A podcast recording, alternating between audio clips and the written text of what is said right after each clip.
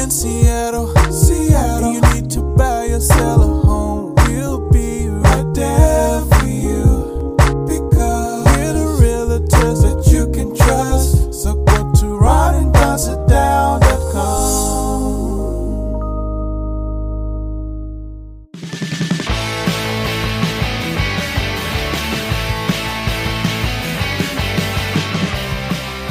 Sign up for the Nation News at RonandDonRadio.com. Hey, you guys, what's going on? Welcome to the Ron and Don Show. This is episode 467 now, and yeah, we are live from the Les Schwab studio. What is up, Ron and Don Nation? Hey, coming up on the Ron and Don Show, I just read an article, Are Real Estate Agents Ripping People Off? And as a real estate agent, I can tell you yes, and we'll tell you why. Also, remote working. The CEO of Microsoft says, hey, this is the reason why long-term this is not going to work. Before we get to that, though, let's get to this. A number of years ago, Ron and I are in Oakland, California, because we couldn't afford to live in San Francisco. Lived on a place called Lake Merritt, which is very popular now. It's really... I think it was popular then. Yeah. Always been popular. Yeah. Beautiful part of it. Anyway, we get on the BART, we go to work, and one day we got on the BART, and we went to see Elton John. Elton John was there with Billy Joel. And it was like being at a dueling piano show. The interesting thing was, Elton would sing Billy's songs sometimes. Billy would sing Elton's. They would sing them together. It was supposed to be a 90-minute show. I did not want to go. I was dating a girl at the time, and I think you were there, Ron, and we were in the Raiders luxury box because we worked for the Raiders at the time. And the next, I don't know how this happened, and I might have been a few beers in, but someone handed me a big lighter. I have Elton John glasses on. I'm standing on a chair. I think I kissed someone that wasn't my girlfriend. I think it was Ron. And we all had our lighters going. It's before you would have phones, doing that whole thing. I have to say, from what I remember, I had more fun at that concert than any other show I've been to. I fell in love with Elton John. And growing up, I'd played, some of his songs on my guitar, but I was kind of ashamed. I wouldn't tell anyone. After that, man, I crocodile rock all the time. All the time. Mm-hmm. Key of G, it goes to an E minor, it goes to an A minor, a D7 sus, right to a D, walk it to a 9, a 7, and then back to a G. That's crocodile rock right there. With the shuffle beat, I know it. And when I get to the yeah. Anyway, Elton John is on his farewell tour. I wonder if this will be like Cher, because she has been on a farewell tour for 30 years, and when she runs out of dough, she just jumps on the farewell tour again. I look on my Instagram feed the other day, and there is Ron in Elton John glasses with a very pretty friend, and she has Elton John glasses on. And boas. Yeah. And I thought I recognized her, and the reason I recognized... When I was on the dating apps, and I'm not on them anymore, I would just sit there because it's a numbers game, and you just sit there and you slide right. Do you ever do that? Right. It's like Rob Gronkowski. Along the way, you have to be careful because you are going to slide right on people you're not attracted to. I have slid right on men. And then every once in a while, like I slid right on Tina Knoll, who used to be our executive producer. And I freaked out because I slid right. And then later on, your brain goes... That was Tina Knoll, your executive producer. So I had to reach out to her and go, "Hey, I think I just slid right on you." Ron is at the concert, and then and I'm like, "Oh my gosh, I think this is someone that lives in your sphere," and let her know I apologize for sliding right because she laughed about it. I have slid right on my friend Laura before. What? You didn't slide right. You're swiping right. I'm swiping right. Do you ever do that when you're? Of course. If you've been on the 80s, sure. It's a numbers game, so you just sit there and right, and you just know. Hey, there's going to be some guy named Jebediah who's 69 years old, who's down and he was on Tinder and he was maybe dressed up in a dress for some reason because he likes wearing dresses. And you slid right, not knowing, swiped right. Yeah, not knowing. So anyway, I did that. But back to the story. I heard Elton John was in town for a couple nights, and I haven't gotten any reports. Was it spectacular? And where did you get the glasses? It was.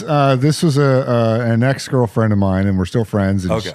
She got the last-minute ticket day of the show, and so she texted me. She's like, "Hey, the person I was going to go with got sick. Do you want to go to the show?" And I'm like, "Of course." So I stopped by Archie McPhee's and I bought Elton John glasses. We got sunshine, like these big sun things, and purple wings, and feather boas. I was like, I might as well go have a good time. So went down, it was at the Tacoma Dome. And so I looked him up on Wikipedia before going to the show. Sir Elton John, I think his name is Reginald. What's his last name? Reginald something. The real. What is Elton John's real name? Reginald something. Elton. Reginald Kenneth White, but changed his name by deed poll, making Elton Hercules John his real name. Elton Hercules. That's a great name.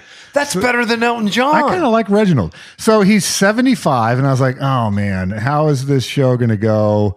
Do I really want to watch a 75-year-old? I got to say, he was spectacular. Was he? It's a great show because he couldn't, his mobility's down a little bit when he's off of the piano bench, but he spends most of the time on the piano bench. His voice is great. He knows his range. So he doesn't try to hit the high notes. Some of his backup singers, like when they did Crocodile Rock, they would come in, or the audience comes in during that part. Rocket Man, he doesn't try to do the high parts anymore, but the stage show's phenomenal. He's going through his band. This is the part that really got me. He's going introducing everyone in the band. This is original drummer for this tour. He's been with Elton John for 52 years. Wow. And he introduces him. Wow. He's going through the band. And the guy, he's got to be mid-70s, if not 80 years old. He's wearing two FootJoy golf gloves to give him a better grip on his sticks. Not playing hard, but really in the pocket, knows what he's doing. And then he had two other percussion players, bass player, guitar player, keyboard player, in addition to him playing piano. And there was only 3 songs that were deeper cuts.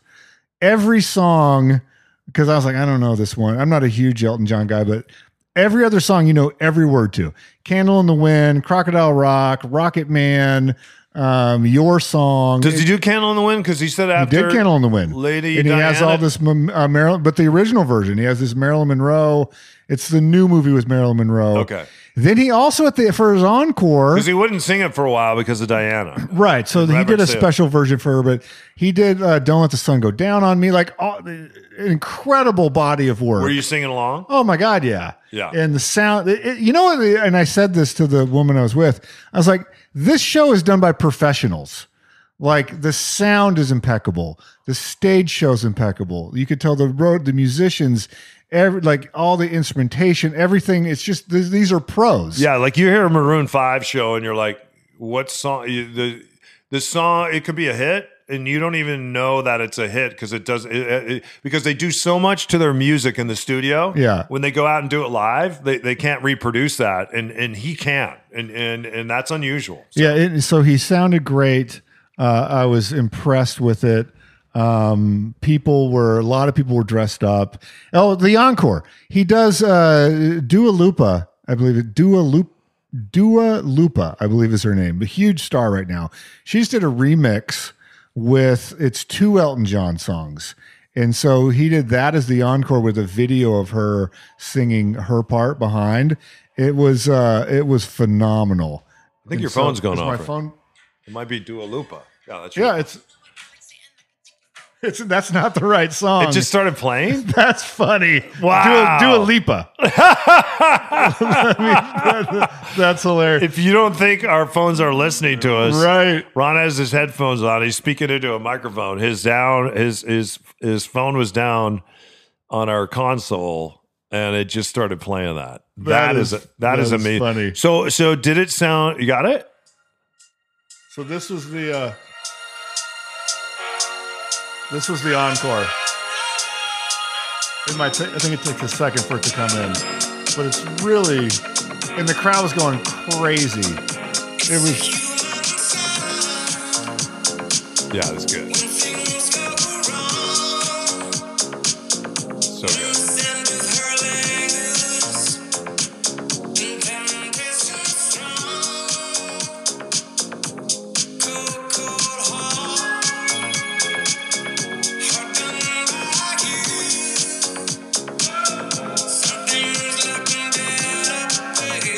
Stand by because he brings in a different Elton John song for the hook.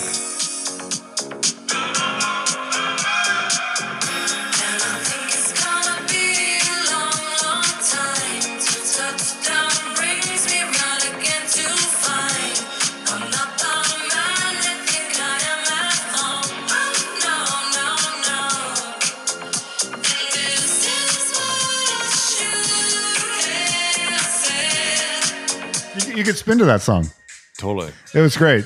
That'd be about a 72 BPM. I can just tell. So yeah, my that is really good. He's a very good collaborator, and again, he's on a sober journey, and he can still be a jerk. He'll say, yeah, but what has helped is all the counseling that he's been through. Is it helps him recognize that and change his behavior. And there was one song where they did a montage of his life and they interlaced some of the scenes from the movie about him. Yeah. And it was astonishing. It's amazing that he used to hide behind his outfits because he was so afraid. And Ron and I used to do Top 40 Radio when Ricky Martin was pretending, for instance, to not be gay because he was so afraid he was going to lose his audience. And what happened with Elton John is when he finally revealed that, He couldn't believe that a top 40 audience, which would be a lot of straight women who love men, he was really amazed, and I know that Ricky Martin was too. That the fans embraced him, and a lot of men embraced him as well. Yeah, they embraced him. It was a great show. I'm glad I went. It was better than I expected, and it was fun being in the Tacoma Dome. The light rail comes right there now, which I didn't realize. Did you take the light rail? No, because I didn't know. But 2 blocks away from the T-Dome, you can jump off a train. Yeah. That's cool. Better than Billy Joel? I was not at that Billy Joel show. You're misremembering that. The show we saw in Oakland was just Elton John. Oh. The Billy Joel Elton show, you went, and I did not go to that show. Okay. But, yeah, we're getting to the age now where we're correcting each other's memories. I'm sure the truth lies in there somewhere. I wish I would have gone to that show because I regret not going to the show. Yeah. The duel. But I did go to Paul Simon... Sting when they did the same thing because that was a trend for a while. Yeah, it is cool when they do it. You know who's the best at it? Make fun of him all you want, but he's great. It's Justin Bieber. He's a great collaborator, and he does a really good job of taking the top 40 genre, mixing that with rap, and also embracing a lot of Latinos. He's very, very good at it. It's very you listen to some of the music that he does where he has 4 or 5 different artists, and they're never in the studio at the same time. They just mix their track and then they mix it together. I cannot do Despacio one more time. You can't? I know it's a huge hit. I do not. I can't abide. It's a good song. It's me. Great song. I'm done with it. It is you. Yeah. All right. More coming up. Don't go anywhere. See you in 60. Hey, you guys, want to thank everybody that's stopped by Les Schwab over the past 10 years, and you've helped fight hunger. That's right. They're doing it again at Les Schwab. They have a big campaign going on, and we want you to be a part of it. Ron, it's brought to you by Aramark Food Lifeline, and they're teaming up with Les Schwab to help everyone out this holiday season, right? Yeah, it could not be easier to help folks in our own communities with food insecurity. You can do this a couple of ways. Number one is when you're at the store, pick up some non-perishable food items. Take them to your local Les Schwab. They will have a big box in the lobby. You can put the food in the box. Number two, if you're lazy like me and you don't feel like doing that, you can just pull in when it comes to mind. Maybe you're listening to this podcast in the car and you see a Les Schwab up the road, pull into the parking lot and just give them cash out the door. You don't even have to get out of the car. Number three, you can call them if you want to do it over a credit card. All right. So if you've been impacted by food insecurity in your life and you're doing a little bit better this time around, why don't you help out with Food Lifeline and Les Schwab and Aramark? Yeah, there you go. My son and I go every year. We fill up a box, and it's something that's great to do with your kids, you guys, because they understand then just how valuable food is and how fun it is, important it is to help people in the community. Les Schwab, they've been doing the right thing, and we get to partner with them since 1952. To say Andrea Mickelson's life is crazy is an understatement. And when it was time to sell her some Amish home, she admits she was just overwhelmed. There was no way that I could even begin to try to figure out what needed to be done. Andrea had heard all about how Ron and Don do far more for their clients than other realtors, so she gave the guys a call. They immediately jumped in, advising her what she should consider doing, where to spend her money, and where not to bother to get the highest asking price possible. It was absolute relief. I felt that they could take on all the stuff that I needed to have done. The guys took over, leading a small army of experts who dramatically transformed her home inside and out. But Andrea admits, even though the market's smoking hot, she worried a bit about how she'd do. Now, she didn't have to wait long after it went live. So the first offer was $200,000 over the asking price. And the offers kept coming. Andrea was blown away when they finally settled on a selling price. They got $450,000 over the asking price. It was amazing. Suffice it to say, Andrea is thrilled, and she hasn't stopped recommending Ron and Don to her friends and family since. I'm Andrea Mickelson, and thanks to Ron and Don, I got way more for my door.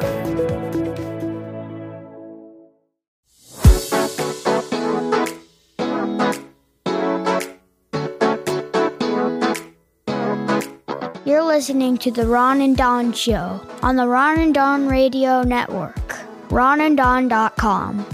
All right, you guys, welcome back to The Ron and Don Show. Something I'm really curious about. I went to see my doctor, Dr. Ansong, the other day, who's my dentist. And he's in the Columbia Tower. And you're not going to believe this. I got off at the wrong floor. No, that's crazy. Yeah, and I got off at this floor, and I'm looking around, and I'm peeking through the windows, and there's no one in these offices. Then I got off on another floor where his office is, and their office is packed, but the other two offices on the same floor, they've been torn out. There's nobody in those offices in the Columbia Tower. Here's my question, because we look at Amazon, we look at South Lake Union, we know that Paul Allen acquired a lot of that property, built most of it. It was supposed to be taken over by Bill Gates. That's why he initially brought over his foundation. They were also going to build Seahawks Stadium down in South Lake Union, right on the shores there, where you see the museum. And then they were going to build everything that they built. And so it was going to be this community. So Paul Allen tried to get that stadium built. University of Washington, the neighborhood said no, because we don't want the traffic that we get on Saturdays. We don't want that on Sundays too. And he was willing to redo the whole stadium because he grew up, you know, watching his dad there. Or he went there with his dad and they watched Husky football, which he loved, the late Paul Allen. Tried to do it at South Lake Union, couldn't. So then he went down the stadium district and the rest is history. They took down the King Dome. And so anyway, his mark is on South Lake Union. But the interesting thing is he didn't lease out all those buildings to Amazon, who finally left the hospital up on the hill on Capitol Hill and came down. Amazon stepped in and they bought a lot of these buildings. So if they didn't buy all this real estate, I would bet at some point Amazon would say, and they're doing this a lot. They're not only are they doing a lot of things like Boeing has done now out of the state of Washington, but what Amazon has done is they've migrated. And we see this with a lot of people that are moving here to work for Amazon. They're working on the east side. HQ2 is really on the east side. And what happens when you have an Amazon, then you have everybody else. Here comes Google, here comes Facebook, here comes everyone else, because they want to be able to pick off your workers. So what do? They make sure that they have a presence around your campus because they really appreciate the 5 years that somebody worked at Amazon, and now you're going to treat them better. Maybe you have a startup, something like that. So it's unique that they own the real estate here in Seattle. What's also unique is Microsoft, instead of moving to Seattle, said, you know what we're going to do? We're going to reimagine this campus. So they've been reimagining the campus. You've seen a lot of construction over there. They've worked a lot on 520, especially around exit 148, to make sure that it's easier for people that live and work and play on the east side. Even the footbridge across the 520. Yeah. That's all about taking care of the folks from Microsoft. What's interesting is I went to meet a client there the other day, and there's a lot of people that are not at Microsoft. South Lake Union is beginning to come back, but they're struggling to do so. The example that I just gave with the Columbia Tower and being a lot of office space open there. Ron, a lot of people have learned, I want to stay home and I want to work. Nobody's staying home, though, you guys, because every time I try to drive, it's bumper to bumper. I thought you were staying home, remote working. I think everybody is out goofing off. Anyway, the CEO of Microsoft has come out and said, what? And he's feeling like, and I think a lot of people are feeling this way, that the long-term strategy of remote working, maybe we need to rethink our work lives, but to think I'm going to stay at home and be creative and I am going to help this company move forward. Some people feel like it's a fallacy and you don't end up getting people's best work. You end up, well, with some work. So he of course wants to look at the data, but a couple of things he said I really like. Number one is that he's saying you can go half and half now. If you want more than half and half, you have to get that approved by your supervisor. And he also said, we're not going to install tracking software. So the big trend, I think 8 of the top 10 biggest tech employers right now have tracking software on their employees, meaning that they can track your keystrokes, they track how long you spend on each individual email, it tracks when you're logged in, when you're not logged in. If you know, if their mouse is not moving, it knows the actual time that you've spent logged into the company system. And so he's like, Microsoft, we're not tracking your keystrokes.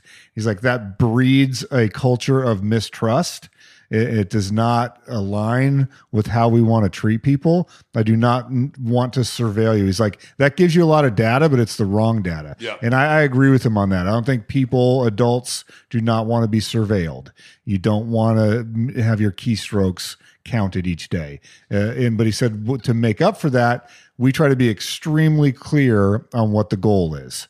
And extremely clear, you're on this project, here is your deadline, this is the expectation, go. And so if 1 week you work 20 hours, but the next week you work 60, he's like, that, he didn't say that, I'm saying that last part. Like, it appears like that's the philosophy. So like, hey man, if you're a golfer and it's beautiful weather and you got around to golf in the first thing in the morning on a beautiful day, that's your business. As long as you meet your deadline, as long as you meet your goals and you understand what the project entails, I think that's what people really want. You have a kid, you need to take your dog to get groomed, you got to pick up your son at school. Like, those are the sort of things where you don't want your employer going, why were there no keystrokes on your computer between, 3:15 and 3:45? It's like, well, I was picking my kid up from school. Like, get off my back. Yeah. And I think what is interesting for us is we show people a lot of homes. They aren't necessarily looking for the first and foremost, when you would stage a house, if you had a little extra room somewhere or an odd closet off a primary, you might put a crib in there or a play and pack or a pack and play. You set it up for a child because people, especially buying starter homes, maybe are thinking about having children. It's not that way anymore. If we have an extra space, we'll put up a desk. If we have two extra spaces, we'll put up two extra desks. So people are really loving being at home. And what I've noticed here, and especially with the rentals that I have, because a lot of people will come to Seattle to work at Amazon, the schedule is usually this. They go to work about twice a week, and then the rest of the time they're here or they're at one of the rentals and they're working.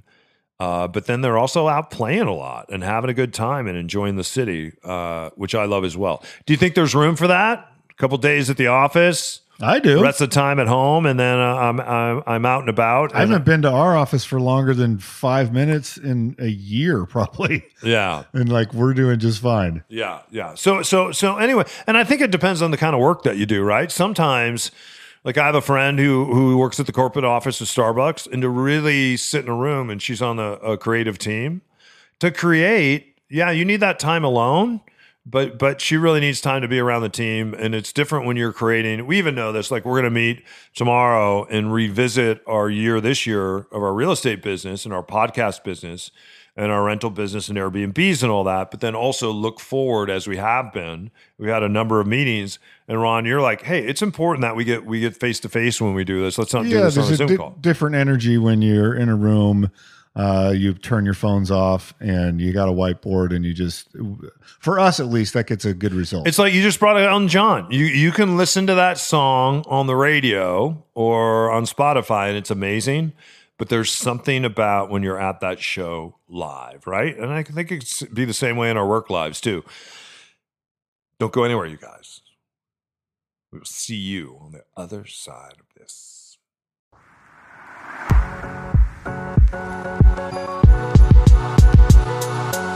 Hey, it's Ron here. I'm with Mitch Weeks. You hear him on the podcast, Mitch.Loans. Mitch, interest rates seem high right now. Is the housing market imploding?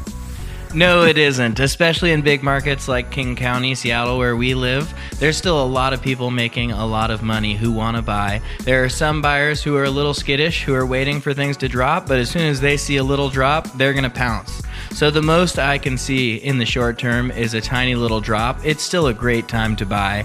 And with rates expected to drop in the next 2 years, then you can refi out and just be in the house that you purchased for a bit of a steal right now without the competition. Is there a way for me to get a better interest rate than what I see when I look it up online?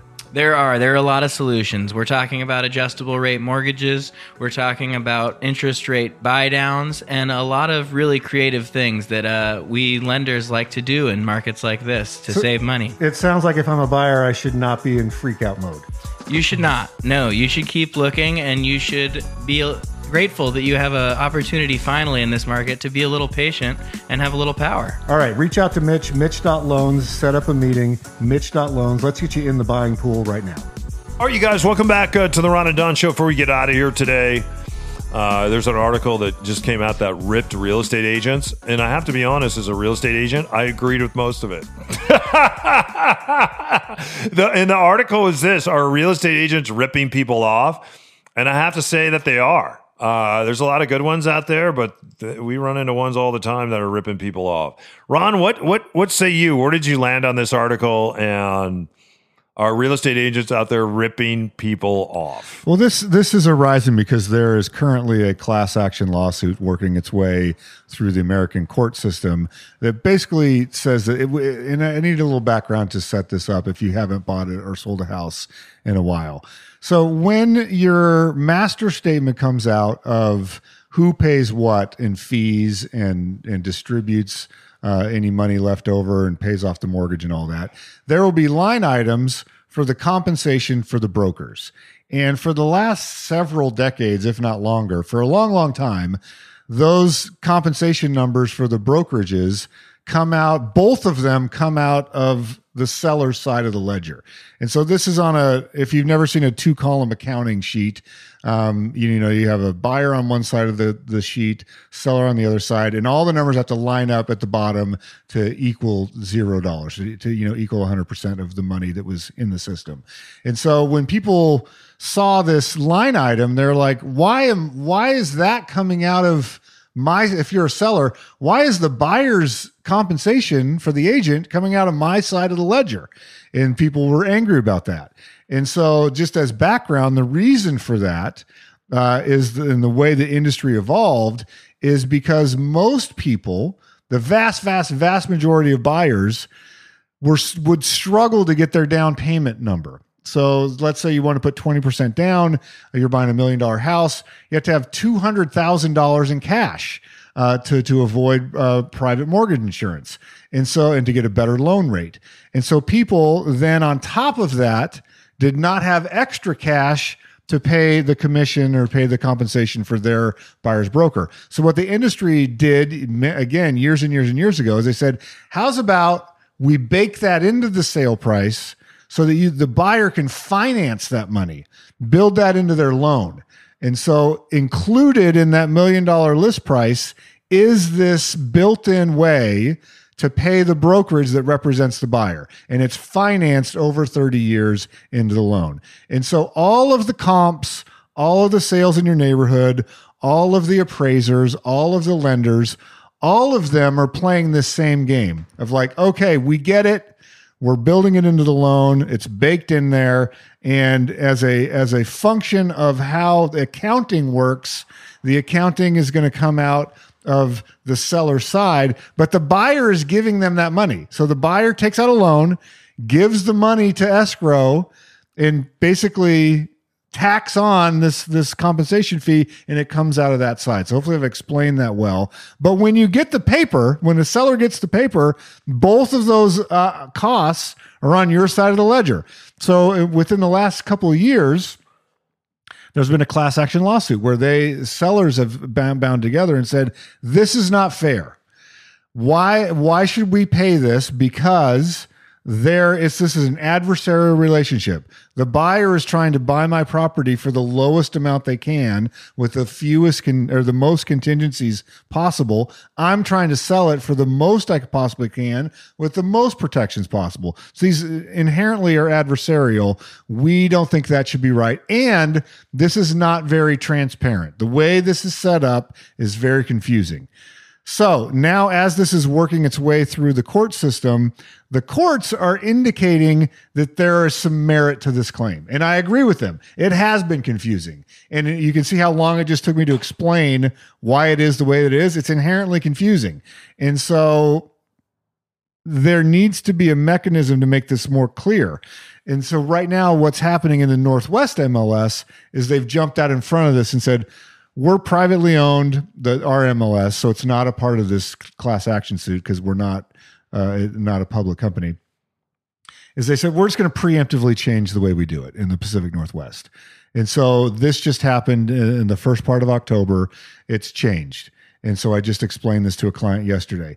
Now, sellers, you have to go through with great detail and give them the option of how they would like to do the compensation. And so it may be, so to your point, were things being ripped off? Yes, when agents wouldn't explain this, they would just come in and for a lot of people just say, you know, there's 26 pages you have to sign today, and they wouldn't disclose what was happening or how it worked. They would just send somebody a big document to sign, and they would go through and sign everything. And then when they got that final settlement, they would go, wait a minute, I didn't agree to this.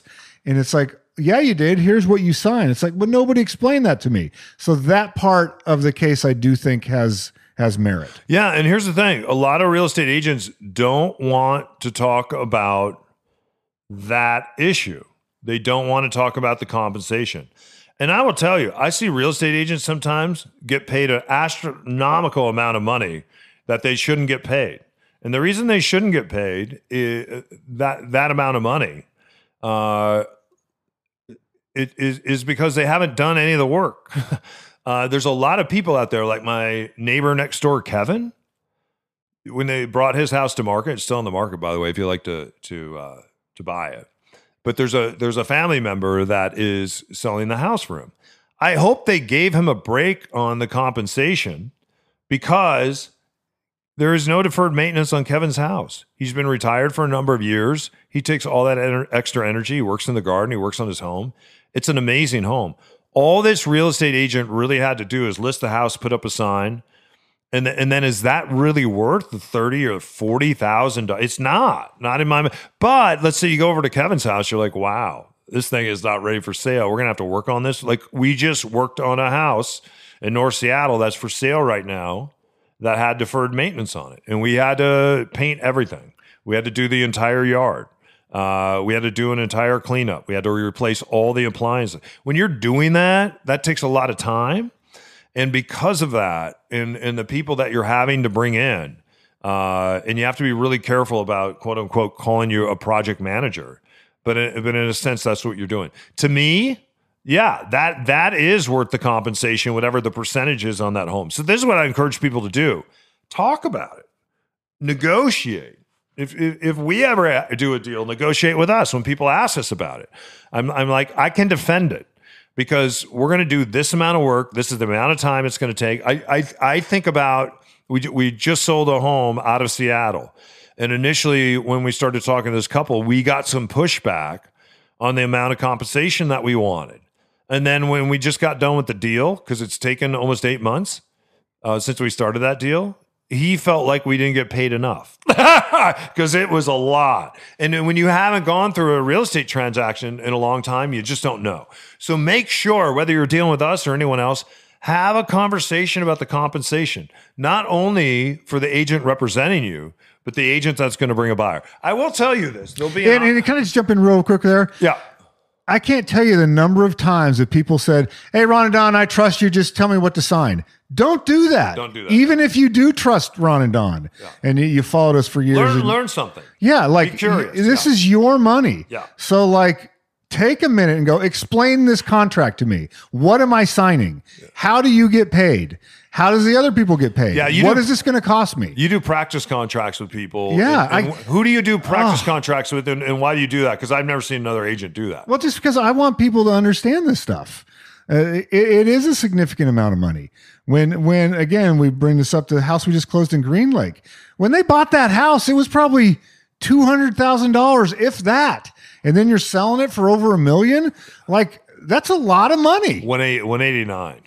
And so, yeah, so it's like you should know what has changed in the interim, yeah, and how this works, and that you're signing a legal document and you could get sued if things go. That's the thing that people think to where I think there's a lot of value for the compensation. When you have a good agent like me and like Don, the fact that you don't get sued is worth a lot of money. Yeah, because you do not want to be in a real estate lawsuit and be paying $500 an hour. Why do the big brokerages out there? Why don't they want to talk about this? Because the big brokerages don't want to have this conversation. I'll tell you why. Because the big brokerages, they get a split of your commission, right? And the more commission you make, sometimes the bigger split they get. Or if it's a set split, they want you to be able to at least sell enough real estate, get big enough commissions where you can at least meet the split. There's a lot of agents that go through the course of the year and they never meet their split. They never do it. So it's important for them to defend it. And sometimes they defend it by not talking about it. And by not talking about it and hoodwinking people, I just think that that's wrong. And I think real estate agents and brokerages that do that are ripping people off. It is a conversation that should happen sooner rather than later. And it's a conversation that everyone should embrace. And also think about the other side and what kind of compensation there should be. I will say, if there's not compensation for the other side, they're not going to sell your home. Agents aren't going to bring people. They're not going to look at. So it is important to understand the value of the compensation as well, and how it works. Yeah. So anyway, that's important too. If you'd like to talk about it and talk about compensation, let's talk about it. RonandDonSitDown.com. That's RonandDonSitDown.com, and you can reach out to Ron directly if you want to do a practice. Ron at RonandDon.com. You might learn a lot. I think it's cool, especially when you're a buyer and you do this practice, because there's a lot of heat that comes. Or if you're a seller and all of a sudden there are people, multiple people, let's say, that want to buy your home and you haven't felt the pressure before, it's better to practice that pressure. And then when you start seeing all these forms, you know what a Form 17 is, right? You know what a 22T is. You know what that is. You know what escalation means. You know what that means. You know what it takes to go mutual, or what is pending. What is pending versus sold? Like, you'll know that because you've practiced that as the buyer or the seller. And that'll place you in a stronger position. Knowledge is power, you guys. And my managing broker, Ron Upshaw, can help you. All right. If you want to reach out to me, Don at RonandDon.com. Ron is at RonandDon.com. We're on our socials, mostly Instagram and Facebook. Ron's on Twitter. Find me, Don O'Neill, and Don O'Neill 34. On Instagram. We are not on TikTok. Signed up for our newsletter. Or Parler. Man, or any of those. Homie don't have time over here. Truth Social. Don't have an account. Hey, for our the voice of the show, my son, who recorded this when he was 11. He's 12 now, going to be 13. His voice is shifting. You notice that? I think he did it before 11. I think it was more like 9. It was 9, maybe? Yeah. Charlie the dog, Ron and myself. And we really got to thank... Elton John. Reginald... And also Dwight. Paul, who helps engineer the show for us. Shout out to Paul. Yeah, shout out to Paul, who's in Ireland, right? He is. Yeah. Head up, shoulders back. We'll see you for episode 468. It'll be here before you know it. It's the Ron and Don Show. All right, on the Ron and Don Radio Network. Now keep your head up and your shoulders back, and keep blowing that trumpet, and we'll see you next time. Only on the Ron and Don Radio Network.